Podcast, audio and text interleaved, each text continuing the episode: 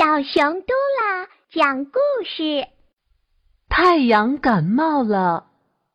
太阳得了重感冒，戴着大口罩来上工，还不住打喷嚏。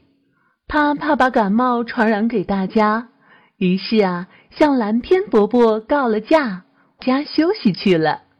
负责天气预报的水晶燕广播：太阳感冒了，最近几天由乌云当班。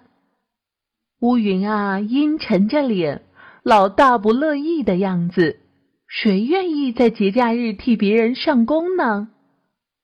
咖啡鼠在它的白色篱笆围成的小花园里浇水。那些花的种子是前些天撒上去的，现在啊，个个发出小芽芽。咖啡鼠看着嫩嫩的小家伙，心里高兴极了。再给它们浇点水。希望它们快快长大。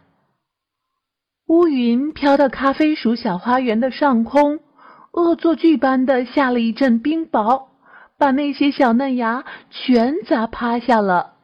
咖啡鼠心疼的站在小花园里流眼泪。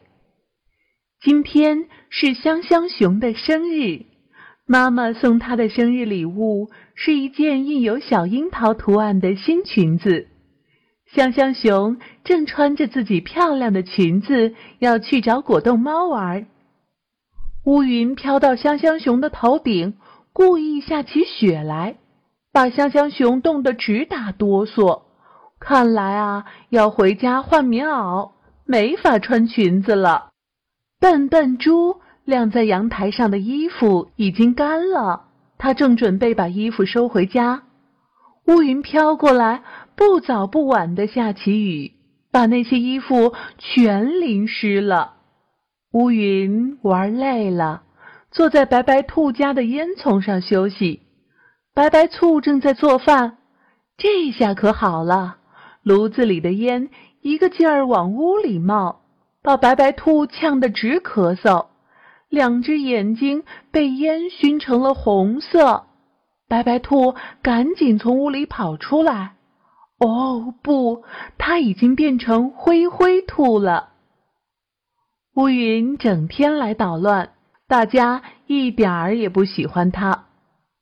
太阳病得挺厉害，好几天了还没好，大家可真想它。